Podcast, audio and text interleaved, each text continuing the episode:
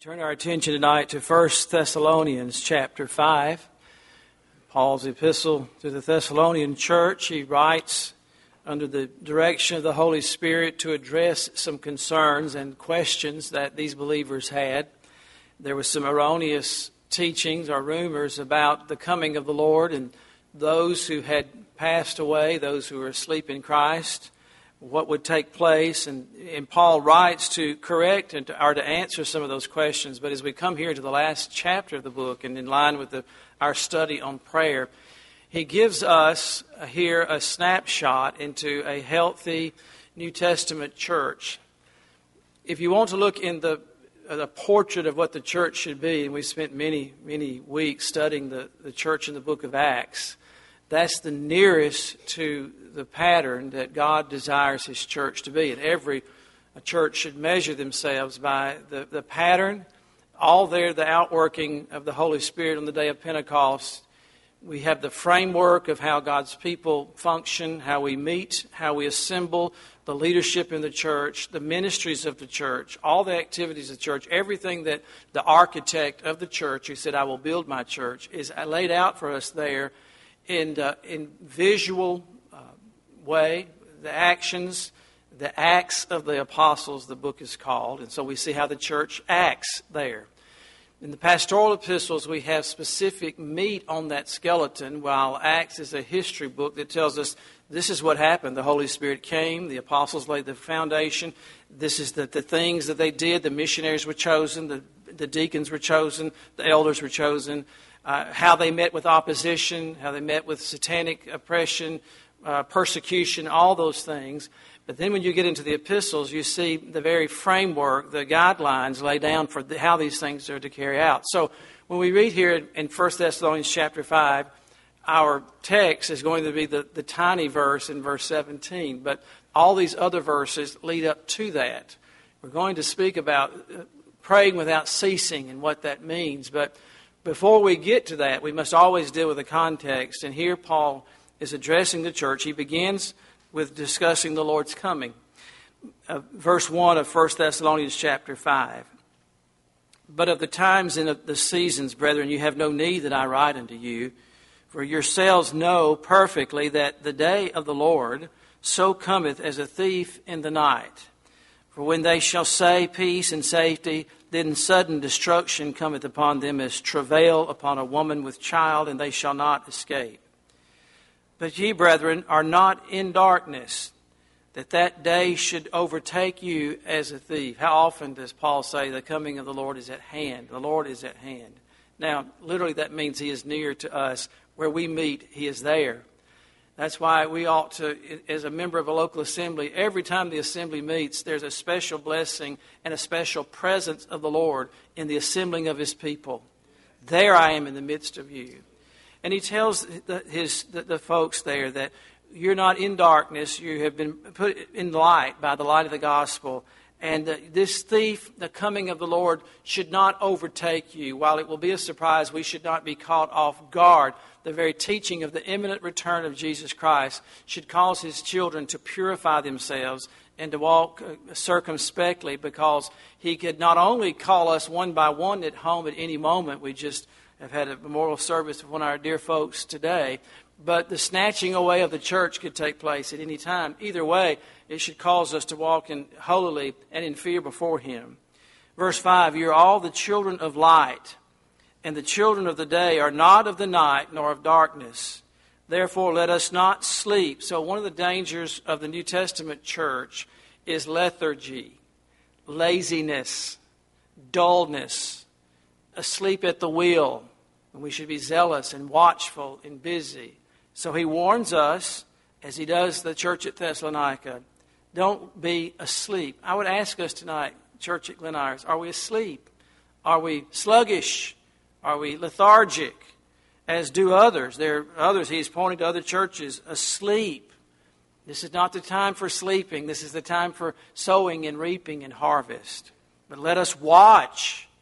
That's a careful, that's a sentry on guard of a city at night, a, a, for, a, a fortress where he's watching for the enemy. We should be on guard and we should be serious The word sober means serious because the day is late, the hour is far spent, the night is at hand, the Lord is at hand.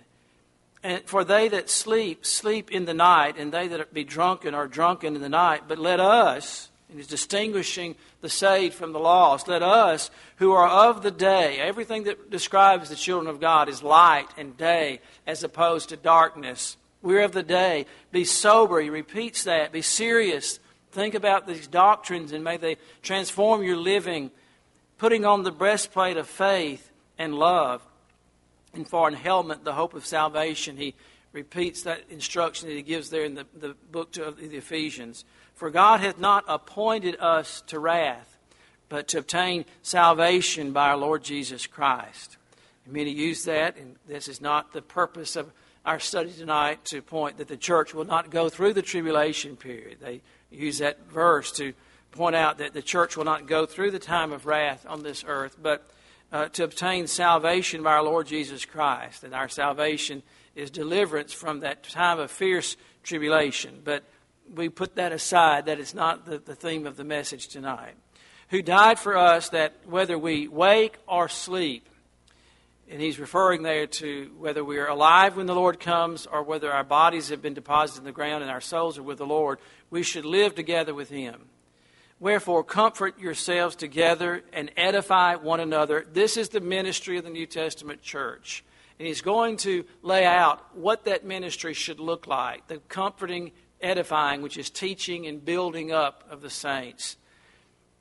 Even as also you do. He said, You're doing this, but I want you to continue to do that.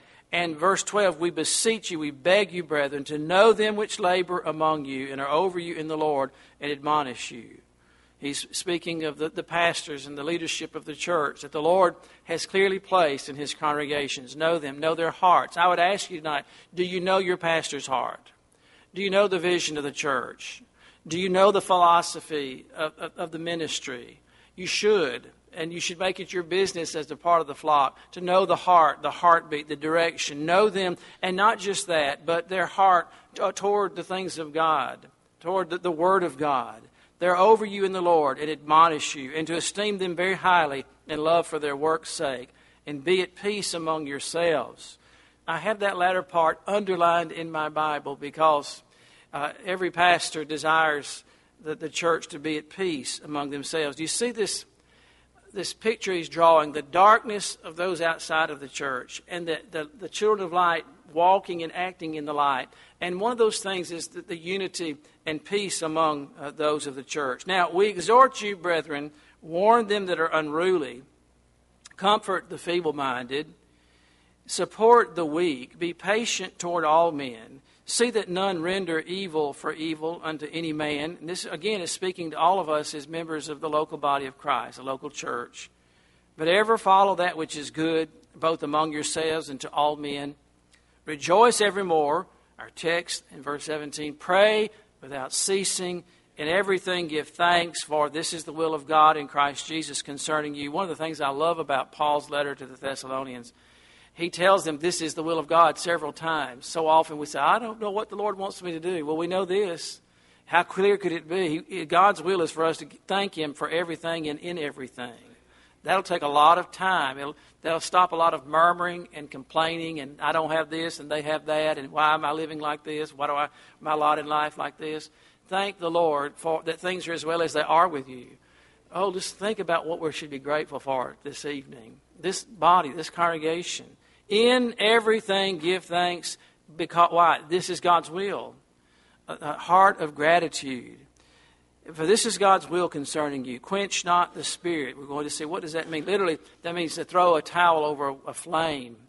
And by not practicing these, we quench the Spirit's work in our midst by uh, disobeying the Lord, throwing a, a, wet blanket, if you will, over the, the, the work of the, the Lord that He's trying to stir up in our hearts and lives. Despise not prophesying. Don't look down on preaching. That's exactly what that means. Prove all things. How do you prove all things? By the standard of the Word of God that you have in your, your lap. Hold fast that which is good. Abstain from all appearance of evil. And the very God of peace sanctify you wholly. Look at the promise, the blessing that comes from living like this, from practicing these things. God will sanctify you. That is His business. There's so many stunted believers because they leave off in one of these areas or many of these areas. They're stunted spiritually. They're not being sanctified by the Spirit as God would have them to be. He wants us not only saved, but the sanctification process to totally transform us into the image of His Son. And I pray, God, your whole spirit and soul and body be preserved. All of you, not just part of you. Some seem to be content for their souls to be saved, period. And they leave off the care of the body, both its physical care and exercise, as well as the, the, the, the living for the Lord in this body. This is the, the, the vehicle that He's given us to speak for Him, to go for Him, to preach, to teach for Him. While my soul is saved, my soul can't preach to you. He will use these lips of clay, this tongue, this body.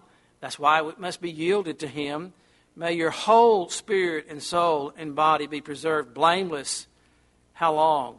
Until the coming of the Lord. And what takes place then? The glorification of the body.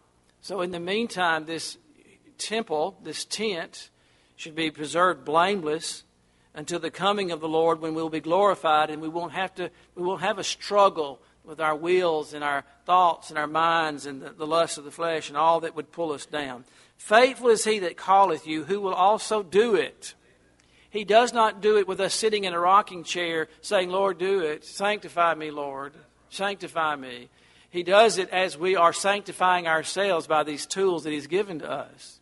If He's told us in everything to give thanks and to warn the unruly and all these things He tells us, that is part of our sanctification part process. Our part is all those verses we've just read. The Spirit will not do for us what He tells us to do you're wasting your breath praying for the Lord to, for example, to esteem them very highly and love for their work's sake and to be at peace among yourselves. If you're not willing to be at peace, the Lord's not, not going to make you peaceable. You see, that's your part. And as you're exercising, I will be at peace with others, I'll take what measure it will be to be at peace with others, then the Holy Spirit will take over and do that which you cannot do. Brethren, pray for us. Greet all the brethren with an holy kiss. I charge you by the Lord that this epistle be read unto all the holy brethren. And so we're fulfilling that command even to this very hour. It is a command that this epistle be read. We've read part of it tonight. I was in a, a preaching meeting on the, the, the, authority of God's Word. The whole week was on the, the, the validity, the infallibility of the Word of God. And one evening, one of the preachers took as his text Psalm 119. He read Psalm 119 at the beginning of his message, the whole chapter. And at first I thought, he's not going to do that. He's not going to read Psalm 119. But he did. And I remember the comments were, where would you not, where would you, why would you not read a chapter where every verse is about the authority, the sufficiency, the purity, the, the life of the very Word of God. And so uh, I did not read the entire book of Thessalonians that we were required to read, but he says, I charge you by the Lord that this epistle be read unto all the holy brethren. The grace of our Lord Jesus Christ be with you. Amen. Pray without ceasing. Often people will read this command from Paul and feel a sense of failure, and that's not the goal of our study tonight it seems like a directive that is impossible to obey. Someone will say, Well, how can you do that? It's almost as Nicodemus' response when the Lord said, You must be born again. The immediate thought is, How can that, that be possible? And so when you hear a command such as this, pray without ceasing, the first, as any desirous, sincere Christian would be, well, how does I, do I flesh that out in my, my experience? Our lives are full, aren't they, and busy. Deadlines and responsibilities. My wife called me several times yesterday. What are you doing? I said, I'm writing an article. She'd call me much later. She said, What are you doing? I said, I'm writing an article. And she said, That's got to be the longest article in the history of the signal or the most inspired or whatever. But it was one of those things that I just, and of course, there are interruptions and, and all the rest, but just, just to be busy at it and to find the mind of the Lord and say the right thing and, and, and so forth. But our lives are they're deadlines. I had people knocking at my door asking for that, that article. That always adds to the pressure of it does. And I'm being facetious here. Nobody was beating at my door. I knew the expectations are this whole thing is waiting on your article being written to be in it. So all of that has a certain amount of self pressure. Not to mention I was a week late on top of everything, but these deadlines and and responsibilities until there, there probably in each of us is some guilt over uh, prayerlessness. And then we see a verse like this that says quite emphatically, there's no, no way that you can misunderstand 1 Thessalonians chapter 5 verse 17. The least in this room can tell us pray without ceasing means don't ever stop praying. Pray at all times, all the time. But what does that mean? Well, as Dr. John Phillips used to tell me when I'd ask him about a hard portion of Scripture, son, it means what it says. So that's the, that's the exegesis of the verse there. Pray without ceasing means to pray without ceasing. We desire to pray. It's one of the birthmarks of the child of God. Now, that doesn't mean we ought, that we always pray as we ought to, but there is like the very need to breathe. The child of God must pray we desire to pray. But how can we, we possibly pray without stopping? Is that what this verse is, is, is teaching? The verse before it is also quite a tall order, isn't it? Always look at what precedes and follows a command of Scripture. And remember, now let's face it, pray without ceasing is not a suggestion, is it? It's not one of those things, it would be a good thing to do if you were to, to practice this. That's not the attitude of the Apostle Paul at all. This is a clear command. But I remind each of us wherever you find a command in the Scripture, with the command always comes the divine enablement to fulfill the command. The Lord never tells His children to do something that they cannot do. So we must realize that immediately when you read something of such proportion as this verse, the idea will come how could you do that? Well, that seems very hard or unreasonable or whatever excuse Satan would whisper or our flesh would tell us is the reason why we couldn't obey it. Before it, he says, Rejoice evermore. All the time we should be rejoicing. Verse 18 is especially impressive. In everything, give thanks, for this is the will of God in Christ Jesus concerning you. Spurgeon said, When joy and prayer are married, their firstborn child is gratitude we cannot always be at a prayer meeting or in our closet or wherever it is that we pray, our, our place that, that we pray, the place of private prayer. But it must be possible to obey this verse, or the apostle wouldn't have written it. There must be a way to fulfill it, or the Lord would not tell us this should be how we should live our lives. Literally, and we're going to look at this in, in several different ways, to pray without ceasing means to live moment by moment in absolute communion with the Lord. Because what is prayer but worshiping, praying, talking to Him, expressing our heart's desire? It's being in that constant communion with the Lord. It means to practice the presence of God. Lord, I know you're there. I know you, you hear me. In the praying without ceasing, it's calling to mind those verses, those commands, those promises, all uh, that is about prayer. This moment by moment fellowship is God's plan for us to keep us in fellowship with Him. Uh, one of His children, every one of His children is, should do it, and it's possible for all of us to pray without ceasing. First of all, I want us to notice that this is the method of God's plan for His church, His people. We're all individually His people and corporately with His people. And so this verse is given in the context of a local church setting and it involves our relationships with one another and how the gospel is carried out on our daily day-to-day basis how we live our lives.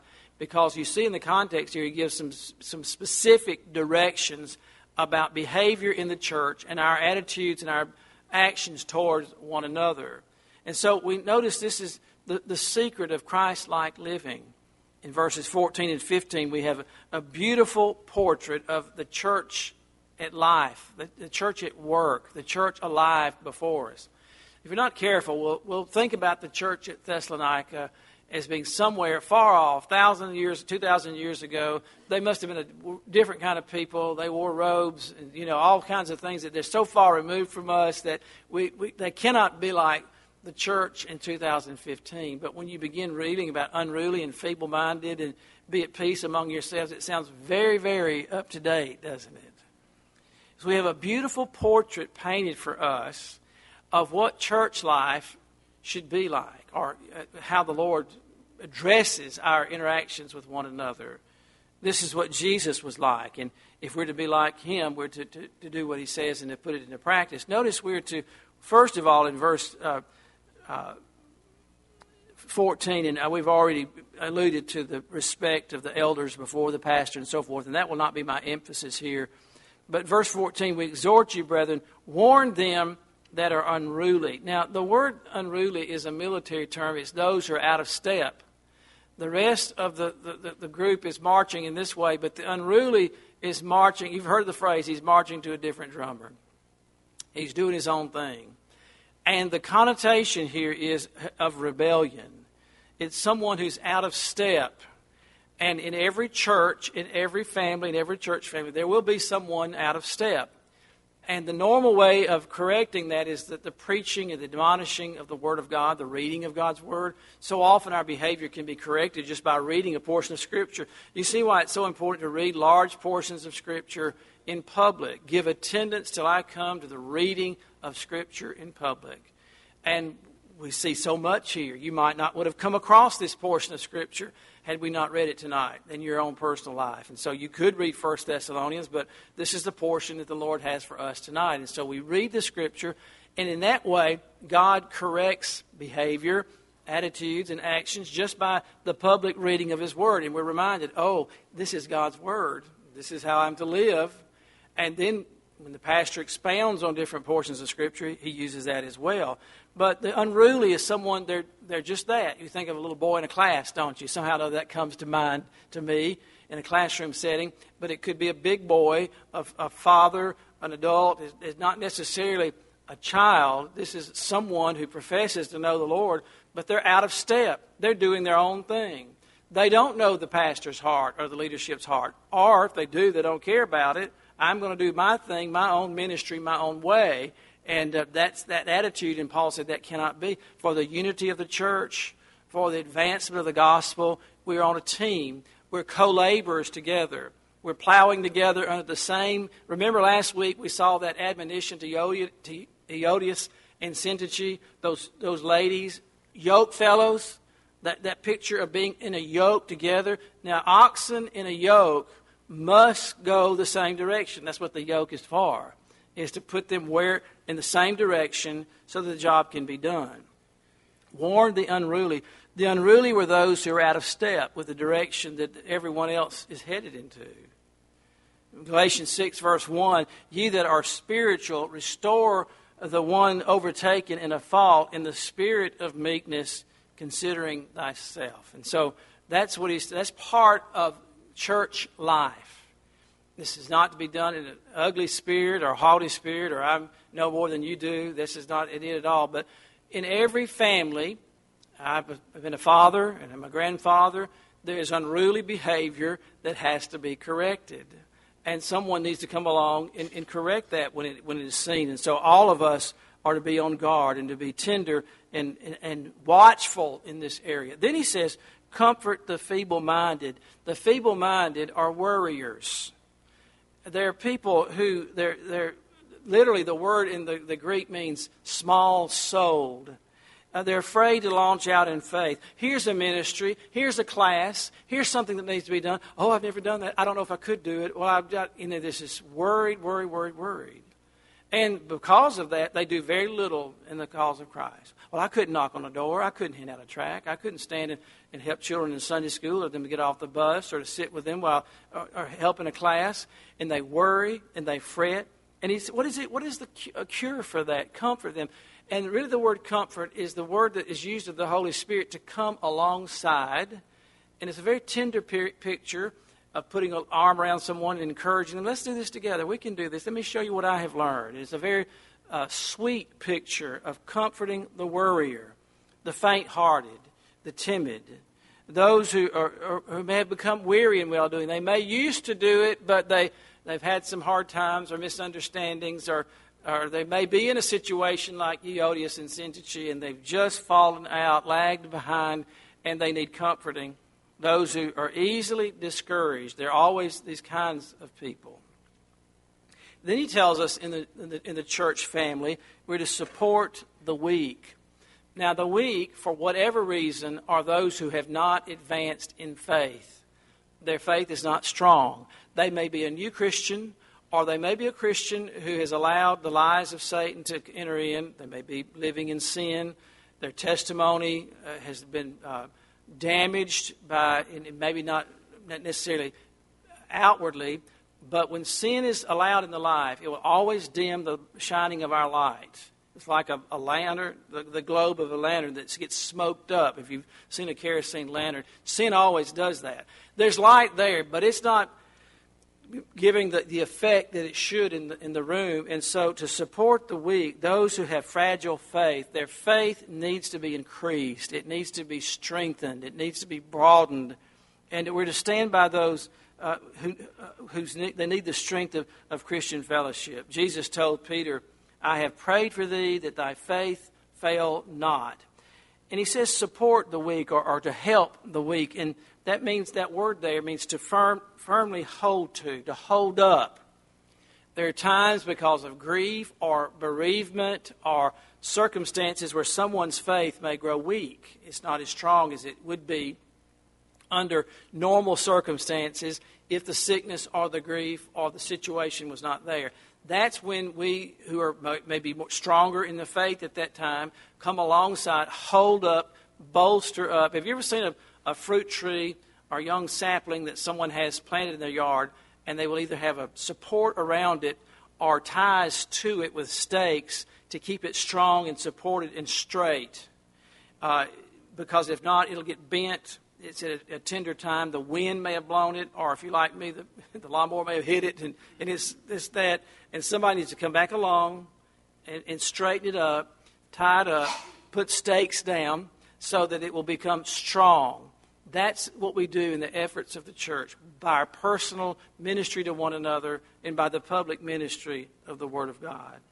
Then he says in verse 14, uh, he just uh, puts everything in the, in the one category be patient toward all men. Now, that's probably the hardest of all of these teachings here.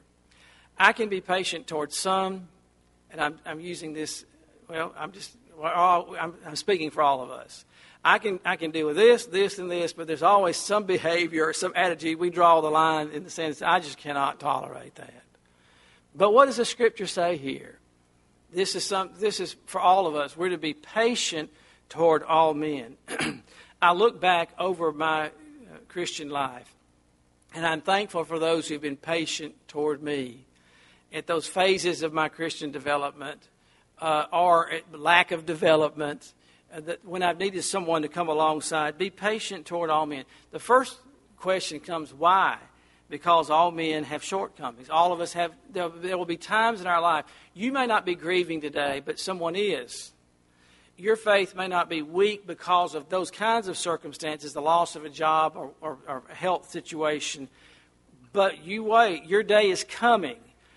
Everything won't be as it is with you right now. You may be on a mountaintop, or you may have grown in grace, and you may have gotten things in line, and the Holy Spirit has taught you some things, and uh, you're pretty self satisfied. But just hold on because it won't always be this way. There will be a night of the soul that will come to your Christian experience no one is exempt from these things. And that's why he says, be patient toward all men. For one thing, you're going to need it as well one day. That's why you should be patient toward others. All of us have shortcomings. All of us need patience and need to be treated patiently. That does not mean we don't deal with the sin or correct the attitude or the behavior, but we do it in love and in patience. That patience means uh, gentleness and long suffering towards people. And it's the, one of the hardest things to do, isn't it? Our Lord showed patience toward his disciples. That, if anything, is a picture. Those 12 men, can you imagine what the Lord, he took them raw, right out of the fishing boat with their fishing nets, or Matthew at the receipt of custom. For one thing, they were on different levels of society, weren't they? And uh, hard working fishermen, I would think that Matthew might have been a little different than Peter, or a lot different than Peter. You put all those together, a disciple in that day literally went and followed the teacher, lived with him, ate with him, slept with him. That's why, you know, they, that's the way, way it was done. And he had these guys and just when you think they should have gotten it, they'd seen his miracles, they'd watched him handle this demon possessed person, and he would tell them how to do the ministry, pattern it for them, give them the equipment, tell them they could go out as he sent out the 70 uh, on that, that missions trip, and then, then to see the, the failure. The vast, I think about the one who asked for their help in the demon possessed, and they couldn't do it. And Jesus reminded them what? This kind cometh not out but by prayer and fasting. Don't you know how exasperating that was? Have I been so long time with you? He asked on occasion.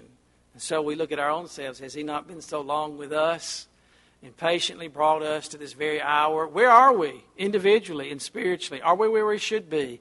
Are we where we ought to be? We see there in verse 15, see that none render evil for evil unto any man. All right, if you're going to treat me that way, I'll treat you this way. You're not going to be nice to me, I won't be nice to you. I'll pout.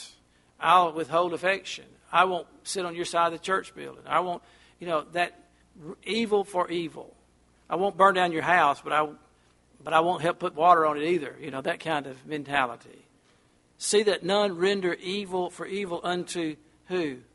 any man.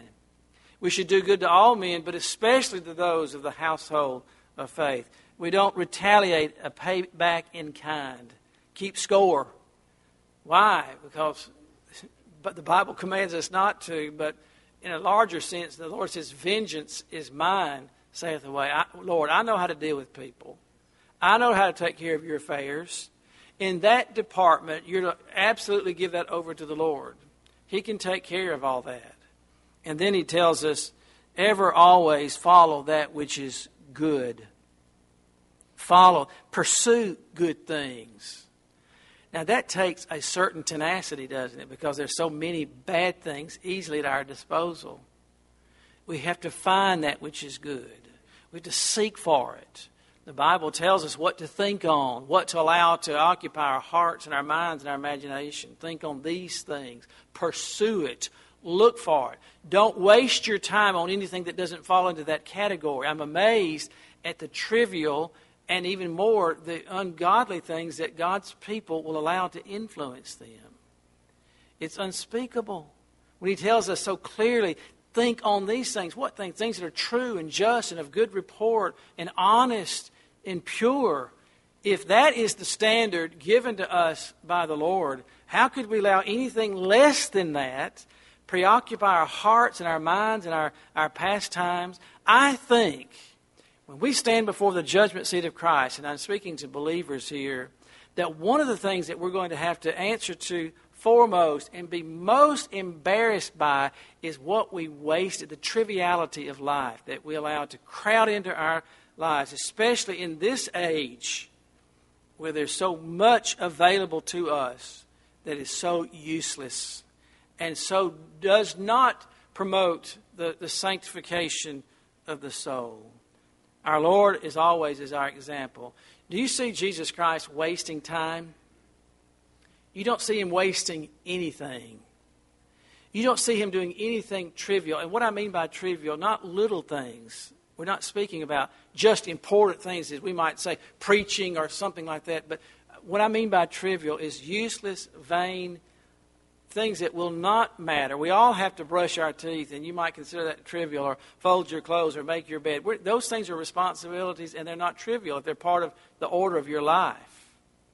But what I mean by trivial is those things that do not add or are part of your responsibilities of living a responsible life and a clean life and an orderly life, and with your work that you must carry out, but also of the soul. What have you and I done today that has grown our souls, the inner man, that has that has given muscles to the inner man, that has given, uh, fed the inner man to be the, the, the man that God wants him to be. Oh, I fed my outer man.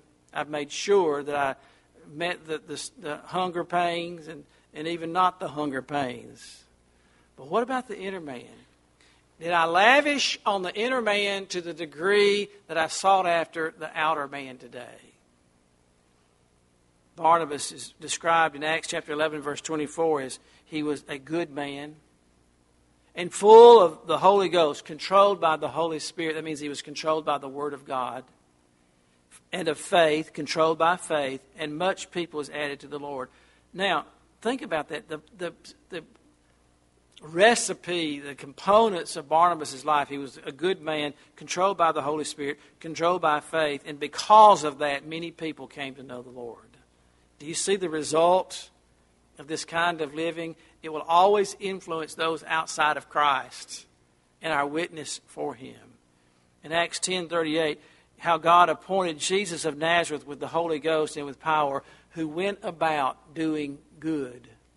That's the record given of our Lord's life, summed up there in Acts, who went about doing good and healing all that were oppressed of the devil, for God was with him. This kind of living always shows results in our relationships with other people, always shows results in our spiritual interactions with others.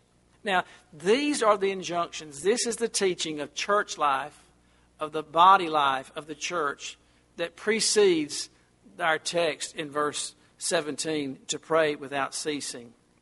Telling us how we're to go about living the Christian life and ministering to one another in a local body of believers. And that's why it's so important and yea, the, the, the, will of God for every believer to be in close associations in the family, that we're saying the family of God. We're in the family of God by being born again. We're in particular families of God where God has placed us in local assembly, in our church here.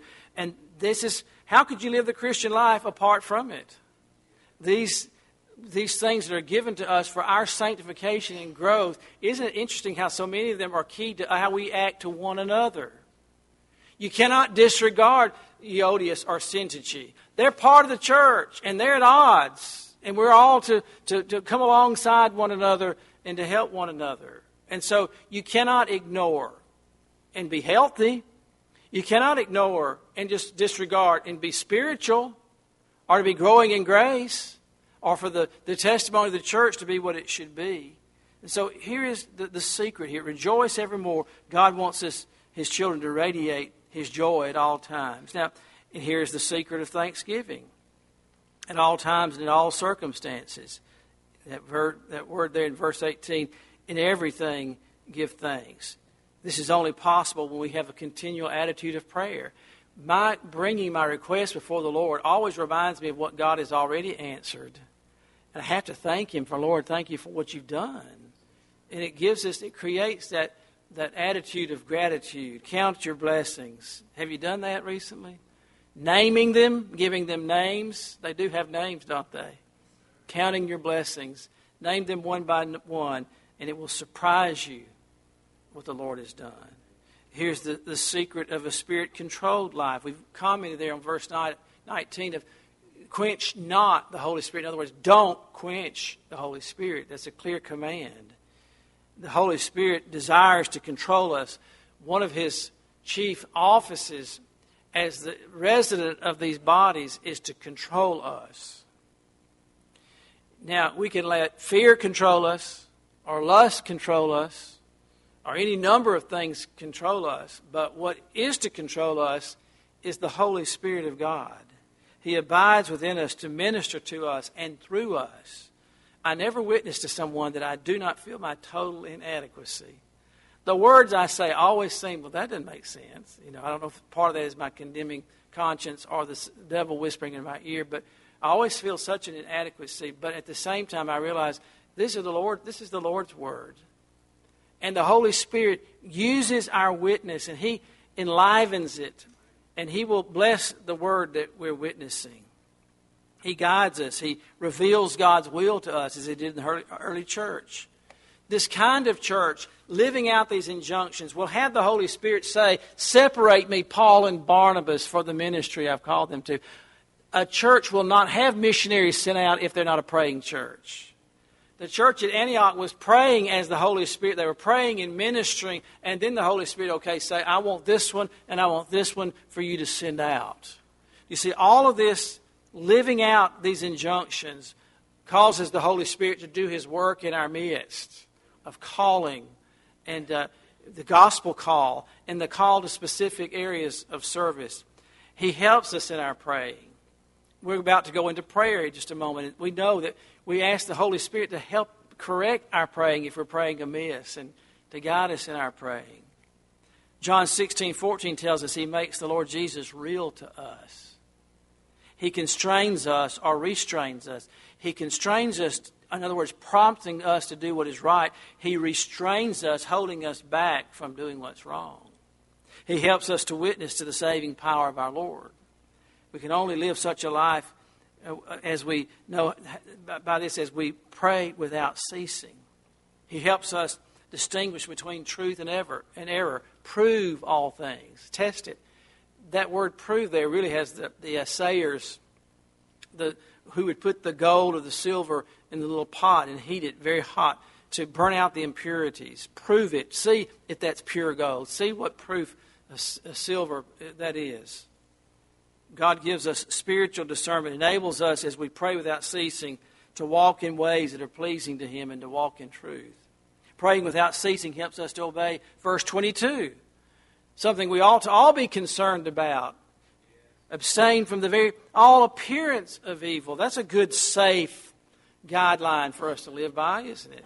Stay away from if it doesn't smell right, look right. I guarantee you, if you go into your refrigerator and you pull out something and it doesn't smell right, you don't just say, I think I'll just sit down and eat this. I know it doesn't smell right, but I mean, if it doesn't look right, smell right, if it doesn't appear right, if it's got a strange color, it looks slick or greasy or green or something, you're going to say, I'm going to stay away from this. Someone may say, Oh, it's okay, go ahead and eat it. No, I think I'll take the safe route and, and you sniff it and smell it and look at it and look at the date. And if it doesn't have a date, if it's in one of those, you know, millions of little Tupperware, little plastic things, once you discern, is this pudding or is this, what is that, this? Or is it gravy or what is, what is this? my mother used to say, smell it and see. That's the last thing I wanted to do is smell it, you know, because that if it wasn't good, that just that wasn't going to be pleasant, was it? But that's what the, the, the picture is. Proof. Th- how do we prove things? One thing, we stay away from it if it doesn't look right. God gives us eyes and ears and feelings and knowledge and experience. And we use all those things when we don't know abstain from the very appearance of evil. In light of all this, what does it actually mean to pray without ceasing? Since we cannot always be on our knees, there are not always words coming out of our lips, our audible expressions of prayer, verbally saying prayers, are always in a, literally in a prayer meeting. So, what could it mean? It is a command. It's given to everyone in the life of the church. Pray without ceasing. Here, our Lord tells us we can always be in the spirit or attitude of prayer. We can come at any second to the mercy seat. Our Lord is always accessible. He's never off. He's never off duty. He's never on a coffee break. He's never not there. We live in a day where we everything is so accessible, but when you call, there's nearly nobody there to answer, is there? You know, if you've seen that commercial, if you call this number, you shouldn't have called this number, hang up. You shouldn't be, you know, they give you all the th- things that you should be doing. You feel like I shouldn't even call. Why did I call to start with?